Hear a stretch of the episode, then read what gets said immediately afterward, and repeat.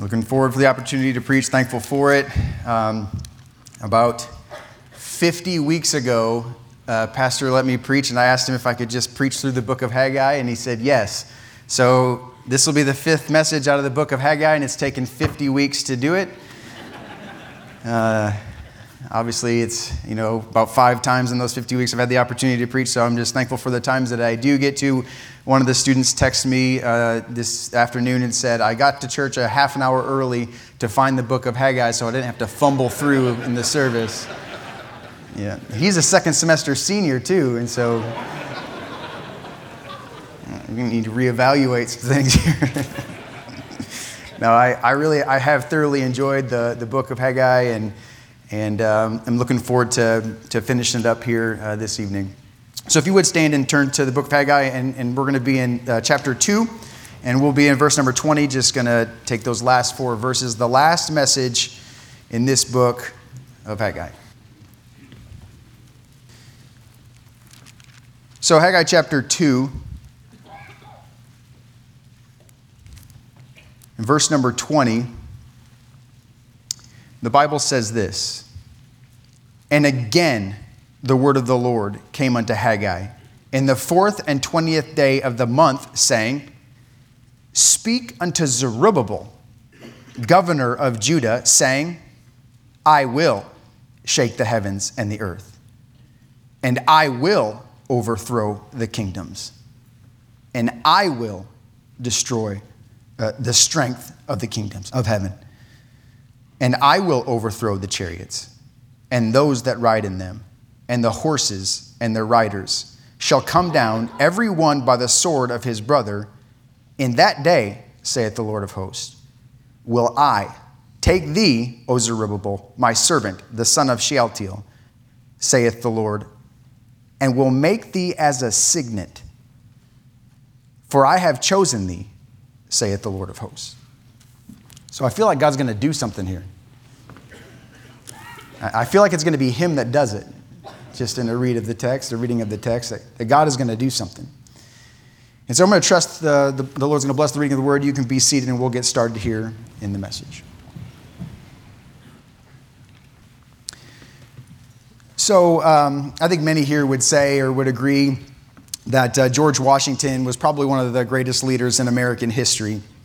I'm sure there's others that you could put at that level, but I would say many would say that. But George Washington was a man who bore many heavy burdens. He had a lot of them. I mean, prior to him coming on as the general of the Continental Army, he never really led a big army up to this point in time. So he's thrown into this situation that he hasn't been before. And, he would go into battles, and some he would win, obviously some he would lose. And one of them in 1776 in New York, it would almost take out him and his entire army. He almost lost it all. And that's a heavy burden when you think of the people that are under your care and under your trust. In 1777, the British Army captured the city of Philadelphia, where they were there and they were having battles. And after the British took that city, George Washington and his army retreated about 25 miles northeast to a city called Valley Forge. And many are familiar with where that is. And it was customary in that time to really stop the battles and the fighting. And there is George Washington with his army, and they're there in the cold winter months of the Northeast. And we got a taste of what it's like here recently. But that's just the tip of the iceberg when you're talking about the Northeast. And so when these men got to Valley Forge, they started to build these huts that were about 16 by 14 huts. And they fit about 12 different men and 12 men in one. And they weren't heated, insulated, that whole deal. They didn't even have a door. They had a sheet that they would put across the opening that would be some sort of cover for the cold. Food was scarce, the conditions were harsh, and the housing pretty much non-existent. And that food that was scarce, there was food in the surrounding areas, but because of the devaluation of the continental currency, the farmers that were in that area were more likely to sell their food to the British Army because they had a currency that was of value. And, so that was a problem. It said that there's 2,000 to 3,000 men that died in that time just due to disease only. John Adams said, smallpox is 10 times more terrible than the British, Canadians, and Indians together.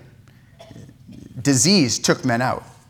And so that supply chain was an issue. They had shortages of shoes and shirts and blankets and gunpowder. And like I said, the food in the surrounding area. And so the Continental Army couldn't really buy the food. And the best they could do was offer them an IOU from the government. And you know, if you get an IOU from the government, it is yours. Count it. It's in the bank. And you can understand why they would be a little leery. And so you have George Washington, who has the burden of taking care of all of these people and their needs and their food and their clothing and guns and gunpowder and housing and the smallpox that's come through and the disease. And when they have a problem, they're looking to him to solve it. It's his burden. And not to mention the juggernaut of a British army that's looming at every turn. And they're there. And the man has to deal with the burden of taking care of his people and the burden of getting together a master plan to be able to fight the British army that outnumbered them, and they were out-trained, and they had actually boots on their feet and guns in their arms. And he had this responsibility, this burden to take care of these people. You can imagine that the burdens that he faced were heavy. And I can just say that's just the burden of leadership. Many of you would remember the burden of George Bush that he faced on 9/11. And while he was visiting a class there in Sarasota, and he's dealing with the class, and one of his aides came over and whispered in his ear and said, you know, a plane has struck one of the towers, and they gave him some information that they thought was accurate. Excuse me. And they thought it was a little prop plane, from as I understand it. And so they thought, man, that's a horrible accident. But he kept going with the class. You know, a few minutes later, another aide comes by and whispers in his ear and tells him another plane has struck the other tower, and it's worse than we thought. And America is under attack. And the cameras were rolling, and pictures were being taken. And all of you who have seen that video, you could see the weight of the world on his shoulders. You see it. And not wanting to get up and run out and scare the children, he sat there, but you could just see it. You could see it in his face as the time went along, and the photographers and the cameramen, they all started to get the news, and they started to find out this is what's going on, and so they're honing in on him. And you can see it in his eyes. This burden has been put upon him, and he's probably thinking, who did this? I want to know. And what about my people? It's my job as the president to take care of these people. And so he's got the burden of these people now who are passed away and their families. And then making an enemy pay, which he did. And that is a burden. There's a unique burden that comes with leadership. Zerubbabel, he had a unique burden while leading God's people. God, in this passage, he speaks directly to Zerubbabel. He had talked to, in the first 3-4 messages that he addressed them, he had talked to Zerubbabel, he had talked to Joshua, and he had talked to the remnant of the people. And he had dealt with all three of these groups of people. But for this time, he hones in on Zerubbabel. Why did he hone in on him? It's because Zerubbabel was the man. He was the leader. He was the governor. He was appointed by Persia. He was there, but yet he had the lineage of David. And so they probably said, well, he's the prince, so let's put him over in charge of the city of Jerusalem and the Jewish people. And this man, Zerubbabel, had the burden of leading God's people. Well, what are those burdens? Well, you could go back to chapter 1 and you could find that he is dealing with lethargic people. He is dealing with apathetic people who have misplaced priorities. And you maybe remember 50 weeks ago, maybe you don't, so I'll give you a little bit of a background, okay? And so there he is, and Israel has come back into the city of Jerusalem, and they started to laid the foundation. Everyone was excited and happy and joyful for what God was doing. And then, they got lethargic. They ran into some difficulties and some problems, and people came in and said, you can't build the house. And the king got involved, and he said, you can't build the house. And so they were all too willing to stop God's work. And so they shifted their attention from God's house, and they shifted it to their own houses, and they started to build these houses. And then this mandate was lifted, and they could go back and build God's house once again, but they didn't want to. They just sat there, and they were like, well, yeah, now's not the time, and it's not the season, and the climate's not right, the political climate's not right, the money's not there. It's just not the right time. And God sent his prophet Haggai, and he came in and said, is it time for you, O ye, to build your houses, and God's house lie waste? And he shook the people up, and he was dealing with, Zerubbabel had been dealing with a lethargic, apathetic people who had misplaced priorities. It's a burden. It's a burden to deal with people who don't want to obey. Well, they got things right, didn't they? We could go back and finish chapter 1. He got things right, and they started to do the work, and they're there, and they're building the temple, and in chapter 2, and they see that this discouragement has crept into the Jewish people, and there was some older generation that was there, and they were saying, look at the foundation, look how small it is, and they had seen Solomon's temple in all its glory, and they were weeping and crying with the size and how insignificant it was and how little it looked, and there was other people that were rejoicing. Well, the discouragement that these men were pushing off on them kind of took root in the hearts of the Jewish people, and there was discouragement that crept into their hearts. And God says, who among you have seen this building, the Solomon's temple? And how do you see it now? Is it to you as nothing? And these people were discouraged. And God came in, he sent Haggai back in there to do his work, and got him back on track and got him working. But listen, he was dealing with a people that were prone to wander. Prone to be discouraged. That's a burden. To set the spiritual trajectory of a people and to keep them in line and to make sure that they're not going this way, to make sure they're not going that way, to make sure that they're staying in line in loving God and doing God's work. That's a burden, friend. And there, he had the responsibility to provide for all the people. And they're here just in chapter 2, verses 10 through 19. They're dealing with the fact that they don't have food, and the seed is not in the barn.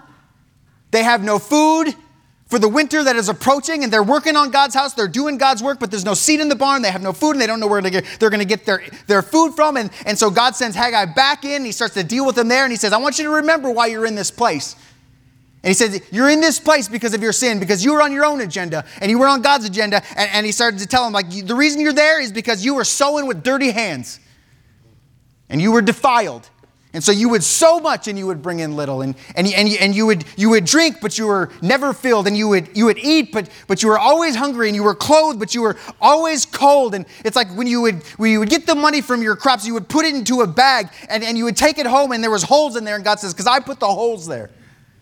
I'm the one that did it. And you would get your harvest, and you would reap your harvest, and you expected this much, and then you had that much. And you'd go to the wine press, and you expected this much, and you had that much. And God says, I'm the one that did it. I blew upon it. I'm the one that did that to you. And then he would say, yes, I understand that there's no food, no seed in the barn, and that you have no food, but I'm going to take care of you. But let's be honest with you. When people were hungry, who did they go to? Zerubbabel. He was the leader. He's the guy. And then, of course, he had the burden that came with building the temple. Now, I've never been involved in a building program, but I've heard from the staff it's not fun. It's a burden.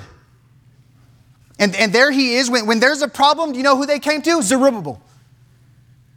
And when they needed to take up an offering because the funds were running low, they came to Zerubbabel. When they needed to put in more hours, you know who they came to. When there was a problem, when two men, come on, you get a bunch of guys with hammers and saws together who know everything. There's going to be some fighting. And there he is trying to work a plan and saying, okay, this week, this is what we got to get done. And someone comes up to him and says, yeah, but these two guys are fighting. He's like, my soul, put this guy on the north side, put that guy on the south side, and let's get back to work. And he's trying to devise a plan with this building program that they're dealing with. He's trying to put God's house together. And wait, not only was he dealing with the internal care of the Jewish people, because he wanted to care for their souls, and he wanted to make sure they were fed and they were clothed and they had everything they needed. But let's not forget that there were enemies all around them. And he had to care for these people, because I mean, when they came back to Jerusalem, they had no army. They had no weapons. They had no wall of protection. And they were liable to be attacked at any moment. And he had the burden of an external threat, an enemy. Pretty confident he experienced some criticism. That's just normal in leadership. I mean, you're given a responsibility to do, mark it down. Somebody's going to be able to do it way better than you.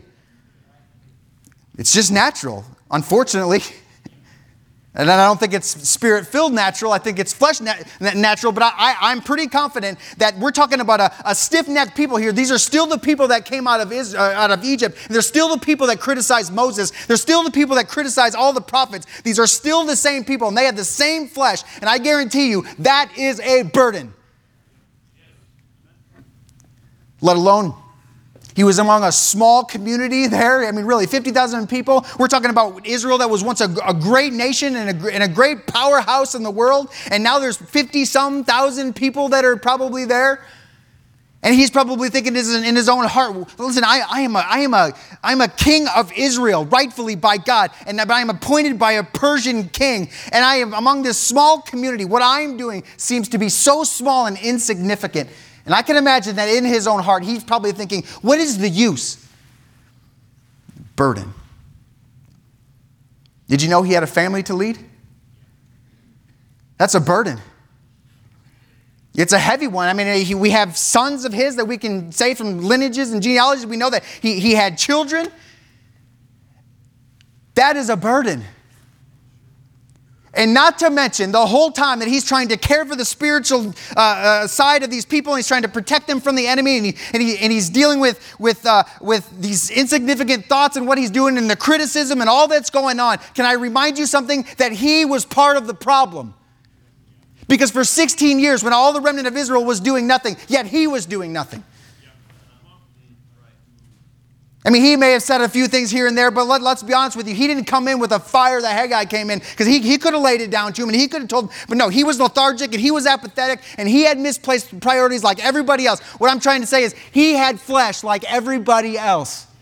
And he's trying to take care of God's people and make sure they're taken care of. And the whole time he's trying to feed his own soul and to make sure that he's right for God. It is a burden to take care of people. It is a burden to do God's work. It is a burden just to take care of our own wicked souls. And he had all of that on him. We're talking about a man who faced some unique burdens. Now, I don't know if we do, you can tell me, but I'm not sure that in the church here that we have a bunch of CEOs and CFOs and majority shareholders. I don't know that we do. Maybe we do. I know we've got some leaders in here for sure, but I don't think in that sense that this church is filled with those sorts of people. But they are filled with fathers and husbands, leaders of homes. And I say fathers and husbands and leaders of homes. And because I say that, I understand that it's not popular what I'm about to say, but fathers are the leaders of the homes. And that doesn't mean that it's that a wife or a woman is of any less importance because she fulfills her role. No, God has a plan and God has a purpose. These aren't my words. These are God's words. And he says that the man is the leader of the home. If you were to place a man and a wife and the kids, and you were to ask God, who's more important? God would say, yes. Yes. Every person is of equal importans, but mark it down, friend. God has specific roles for each gender. Man, I feel good. Gender. He does. And it's the role of the man to lead the home, and it's one of the roles of the wife is to submit herself, because that is still a Bible word. It's a submit herself to her husband. Now don't think I'm standing up here and don't get confused that when I say the man is to be the leader of the home, that you're supposed to come around saying, "Woman, you need to submit to me. You need to do right." I don't find anywhere in the Bible where God says to his man, "Man, you make her submit." I don't see it. I do hear him speak to the ladies and say, "Submit yourself unto your own husbands." And so I don't think it's the role of the man to get all mad and angry and start, "You stepped out of line. You need to get yourself under my authority." That's not there.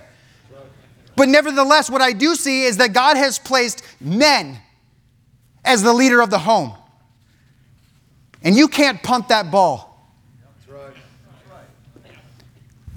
You can't. You can't punt that ball to the public school system. You can't punt that ball to the church. You can't punt that ball to your wife. That is your ball. And you take ownership of it. It's your responsibility.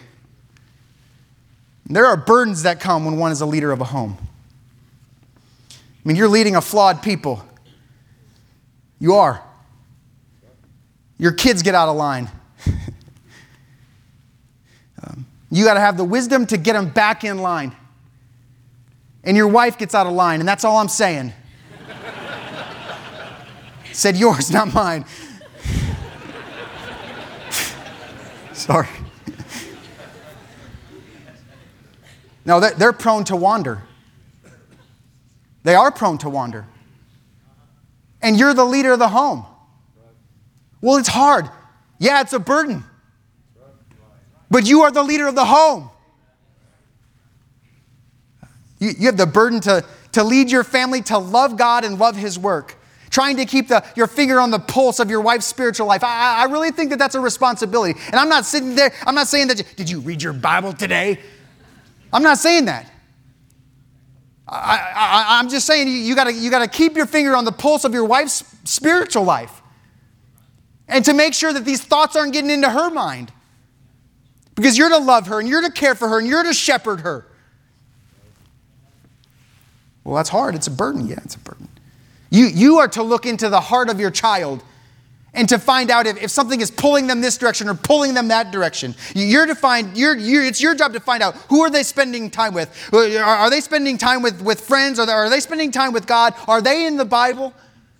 Do they have a heart for God, or do they have a heart for money? Do they have a heart for God, or do they care more about sports? Fathers, that is your responsibility. You are the leader. That's right. And it's a burden. Yes, sir. Yeah. And you have the responsibility to make sure that your family is taken care of physically. There's food that needs to be put on the table. There are clothes that need to be purchased, because kids grow and grow and grow. Amen. It's like all they do, and eat. Yes, sir. I mean, there's doctor bills that need to be paid. There's school bills. There's car bills. And that is your responsibility. And I'm thankful. I believe in here we got some hard-working men. We do. I'm confident of that.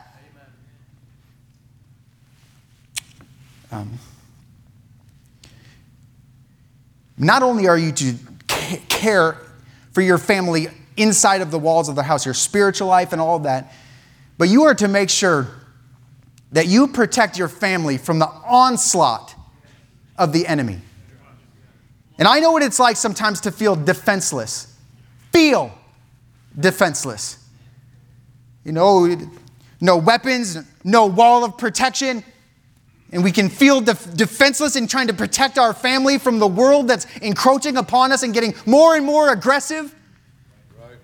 Trying to tell children that you can be born a man and be a woman, or be born a woman and then cut your hair like a man and it makes you a man. However you feel. I mean, one of the first things that Jay and I went through was Genesis 1, Genesis 2, Genesis 3. You are a boy. That's it. I think he's got it. I mean, you send your children to school and they come back with this weird thinking. And I'm talking about Christian school. And they take on the mindsets of the culture and the social media and the news and the internet and all of these things that are coming at your children. I'm just saying there's an onslaught. And I'm telling you, you have to be careful. You have to be very mindful of what is taking place on your child's phone. You have to be. Because I'm telling you, it's a mess. Social media is a mess. Never talk to a college-age person who said they got started with pornography when they were in college. Always when they're in high school. And yet, we can just throw the walls down, give them a phone that says unrestricted access in the settings. We can't do that. I don't know, I'm not making friends with the youth, that's for sure. But it's not right. Because there are forces at work that are after your children. And they are after, sir, your wife. And they will play on her emotions. And they will do whatever it takes. And so we have to be careful to guard our family from the onslaught, which is our culture. And it's hard. It's a burden. And there are times, I would imagine, that you are sitting back and you're saying, man, I'm a leader of a home. I have a wife and 2 kids. This seems insignificant. Why am I doing what I'm doing? Why am I giving all this attention to them? It's really not that big of a deal. Why can't I just turn them over?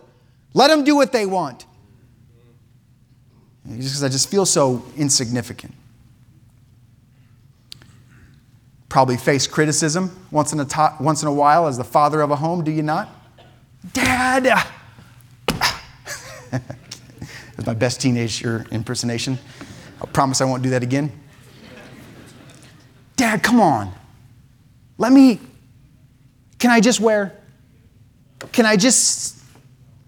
please.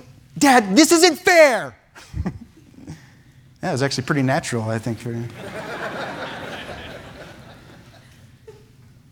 You face some criticism. It's a burden. It's heavy. And the whole time that, sir, that you are attempting to take care of your family, that you are trying to guard their spiritual life, and you're supposed to take care of them physically, and you're putting food on the table, and you're doing all of this, you are doing it when you are part of the problem. Let's be honest, man. We got flesh just like our wives and just like our kids. I'm telling you, we have flesh like anybody else. And the whole time that we are attempting to lead people, we have to make sure that we are nurturing our own souls. We are part of the problem. And nurturing ourselves is a burden. And I understand here, too, that there are some single mothers. And you're facing the unique burden of being both mom and dad in the home. That is a burden that I am totally unaware of. But I know God knows about it. And I know that there are men who are leaders in our community and businesses around our city, and you face some unique burdens. I mean, I don't understand how it all works. I feel like sometimes I'm so spoiled to be here in the office where I'm around the environment that I am around. I work for a gracious pastor who's so kind and loving and has never told me to do something contrary to what God would tell me to do. You do. That's a burden. I mean, so you're going to have to go into the office, and you might be in middle management where you have people underneath you, you have bosses above you, and your boss above you is going to tell you to do something that is contrary to the Word of God. And you've got people underneath you that are angry, and they don't like you, and they don't want you there, and they're going to try to set you at odds with your God or with your boss, kind of like Daniel when they came to Daniel, and they set Daniel at odds with God. And they said, no man shall pray unto any god but you, king. The king signed the decree. Off it went. Daniel kicks open the windows and the doors, and he gets straight down and prays. And the only way they could get him is if they could get him at odds with his God. And yet he stayed faithful. And he got tossed in the lion's den for it, friend. It's a burden. And it's a burden unlike I'm aware of. And I know that there are people that are after you. Come on. We live in a world that is willing to climb on, over, and through people to get to the top. and you are nothing but a stepping stool. And they may not like you, and they may not like your faith, and they may not like your God, and they may not like what you think or what you say, and so they might be after you, friend. That's a burden. And I know that it happens. And I know that we have an unusual amount of people that are in full-time ministry here in this auditorium. You bring in a Bible college and you have a staff at Heartland Baptist Bible College that comes in here. I'm just saying that there is a unique burden that comes when you are in ministry. And there's a target on your back already as a believer. But I can tell you, when you have some sort of authority, especially over people like this who are so influential, the target on your back is getting bigger and bigger. And it's a burden. And you have to make decisions that the sheep don't like. And the sheep like to headbutt. The sheep like to talk about you behind your back. I'm just saying, there's burdens that come with ministry. And the nature of the burden of leadership can feel very, very lonely. It can. But God did not just leave Zerubbabel to deal with all of these burdens by himself. I really think this text, what we're dealing with here, is we're dealing with God coming alongside his man and coming alongside of his leader to comfort him. Because God says here, he goes from talking to these three groups of people, then these three groups of people, and these three groups of people. And then it's like he hones in on the leader. And he said, Zerubbabel, I have not forgotten about you. And the Bible says that God spoke to Haggai and says, speak unto Zerubbabel. I know the burdens that he's facing, and I have something to say to comfort the man in leadership. I know your burdens, Zerubbabel. And so God comforted him. So what did God say to comfort Zerubbabel when the burdens of life had just weighed him down? Why don't you look at verse number 21. He says this, speak to Zerubbabel, governor of Judah, saying, I will shake the heavens and the earth. I will overthrow the throne of kingdoms. I will destroy the strength of the kingdoms of the heathen. I will overthrow the chariots and those that ride in them, and the horses and their riders shall come down every one by the sword and his brother. He says this basically to him. Listen, this is the time that God is talking about, a time that is future. And it's there when all the nations surround Israel, and they're gonna wipe Israel out. And Jesus Christ comes in and he fights this battle for him. It's the battle of Armageddon. He's gonna throw the devil and he's gonna throw his prophet into the pit. And there Jesus is gonna set up his kingdom. And Jesus is gonna deal with all of those who oppose his people. And what he's saying to Zerubbabel, is, Zerubbabel, I will deal with all of those who oppose you. No, I will deal with all of those who oppose you. And there he is, and he's there in the city, and he's got people that are after him, and an army that's looming, and no wall of protection. And he knows that people don't like them, and people don't want them there. And he's got the burden of protecting these people. And he says, listen to me, Zerubbabel, you don't have to worry about the protection of your people, because I will deal with all of those people who oppose you. And I just want to say that God's going to deal with the forces that oppose you. And it may not be in our time, and it may not be in our way, but there is coming a time in the future that can be a present day encouragement that God is going to deal with all the forces that are attacking your home. And he knows the forces that are at work to destroy your family. And he knows how to deal with them. And he's going to do it. And then he says this, verse number 23. In that day, saith the Lord of hosts, I will take thee, O Zerubbabel, my servant, the son of Shealtiel. That word servant, it's a word that's reserved for men like Moses and men like David. And he's basically saying, and then he calls him the son of Shealtiel. Now, the son of Shealtiel is the son of Jehoiachin. Jehoiachin was the last king to sit on the throne. And so we're talking about this man is in the line of David, and he's identifying that. And he says, the son of Shealtiel, saith the Lord, I will make thee as a signet.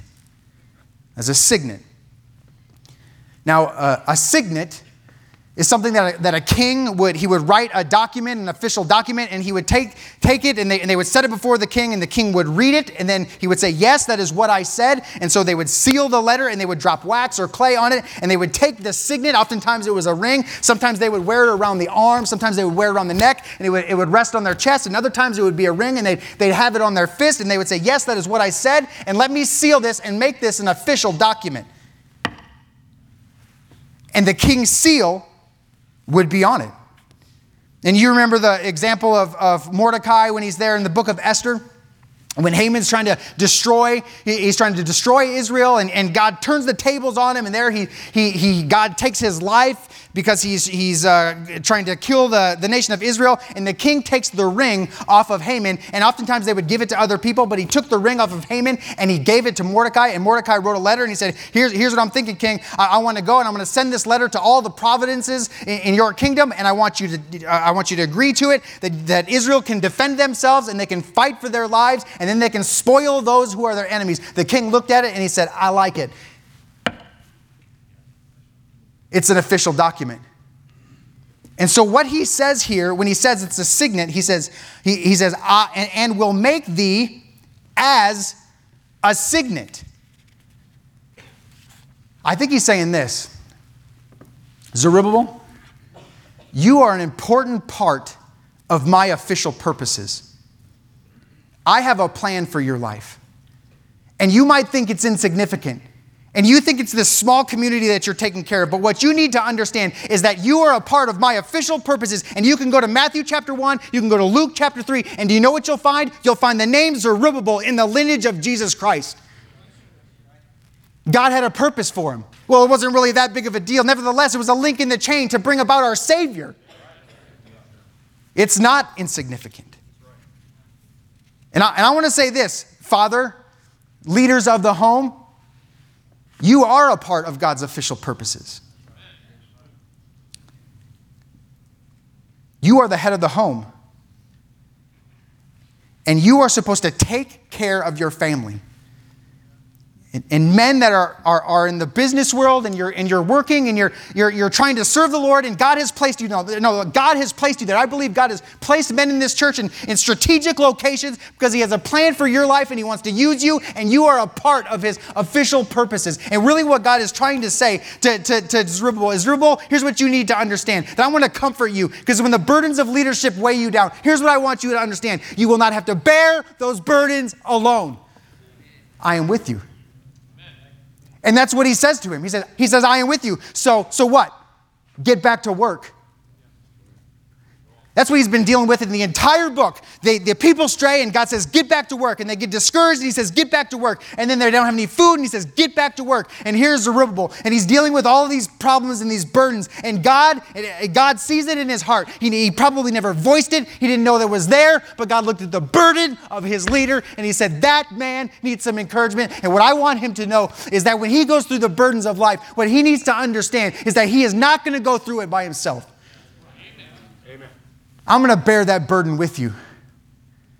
And so God gets underneath his leader, and they yoke up together, and God takes him through it. Yeah. So Zerubbabel, get back to the work on the house. Build the temple, and he did. You go to Ezra chapter 6, what you'll find is that the house was built, and it was an exciting time, and he completed the work. He finished the work that God had called him to do. Praise the Lord. He finished his purpose. I just wonder if there are people that are here that are burdened down with leadership. And maybe you didn't even see the being a father as a role of leadership, but it is. And it's important. Now, I would say that it's important, more important than any CEO or CFO. You have in your care, your family, your children, the future members of this church are in your hands. Now, I just wonder if there are some people here that you're burdened down with the cares of this world and the things that have been put on your plate, the struggles of being a parent, the struggles of taking care of your family financially and spiritually, and the struggles that take place in your own flesh, and you're burdened down. Well, God has some comfort for you, friend. What He wants you to know is that when you are burdened down with the cares of life, you're not going to go through it alone. He's going to do it with you. God's leaders never bear their burden alone. God's Christians never bear their burdens alone. So be encouraged. Well, what am I supposed to do with that? Get back to work. Yeah, it's hard. Right? No, it's hard. I understand that we all have burdens. They're all heavy and they all weigh us down. But what I think God is trying to say to his people is that you need to get back to work. And maybe some here have slipped in their parenting. I know what it's like. Maybe there's things allowed in the home that never once were allowed in the home. Get back to work. Maybe you're watching things that you never used to watch. Get back to work. Maybe you were once serving here at Southwest Baptist Church and you were doing great things and COVID happened and everything just kind of died out and there you are kind of stagnant now. Can I tell you something? Get back to work. You are a part of God's official purposes. Let's get back to work. Okay? With every head bowed and every eye closed, I do wonder if there are people here that are struggling with the burdens of leadership in your home or at work or wherever it might be. I want to encourage you, just like I feel God encouraged Zerubbabel, that friend, if you are burdened down with the cares of life and the things that you are dealing with through the family and through work or whatever burden you might be facing, God will not let you go through that alone. So I'm going to have a word of prayer and the invitation can begin. Father, I sure am thankful for your word.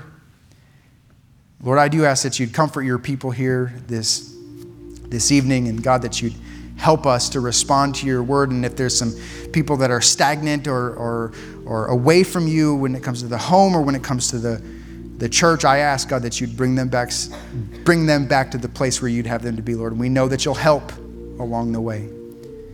We'll give you thanks, God, for all that you do in the invitation. It's in Jesus' name I pray.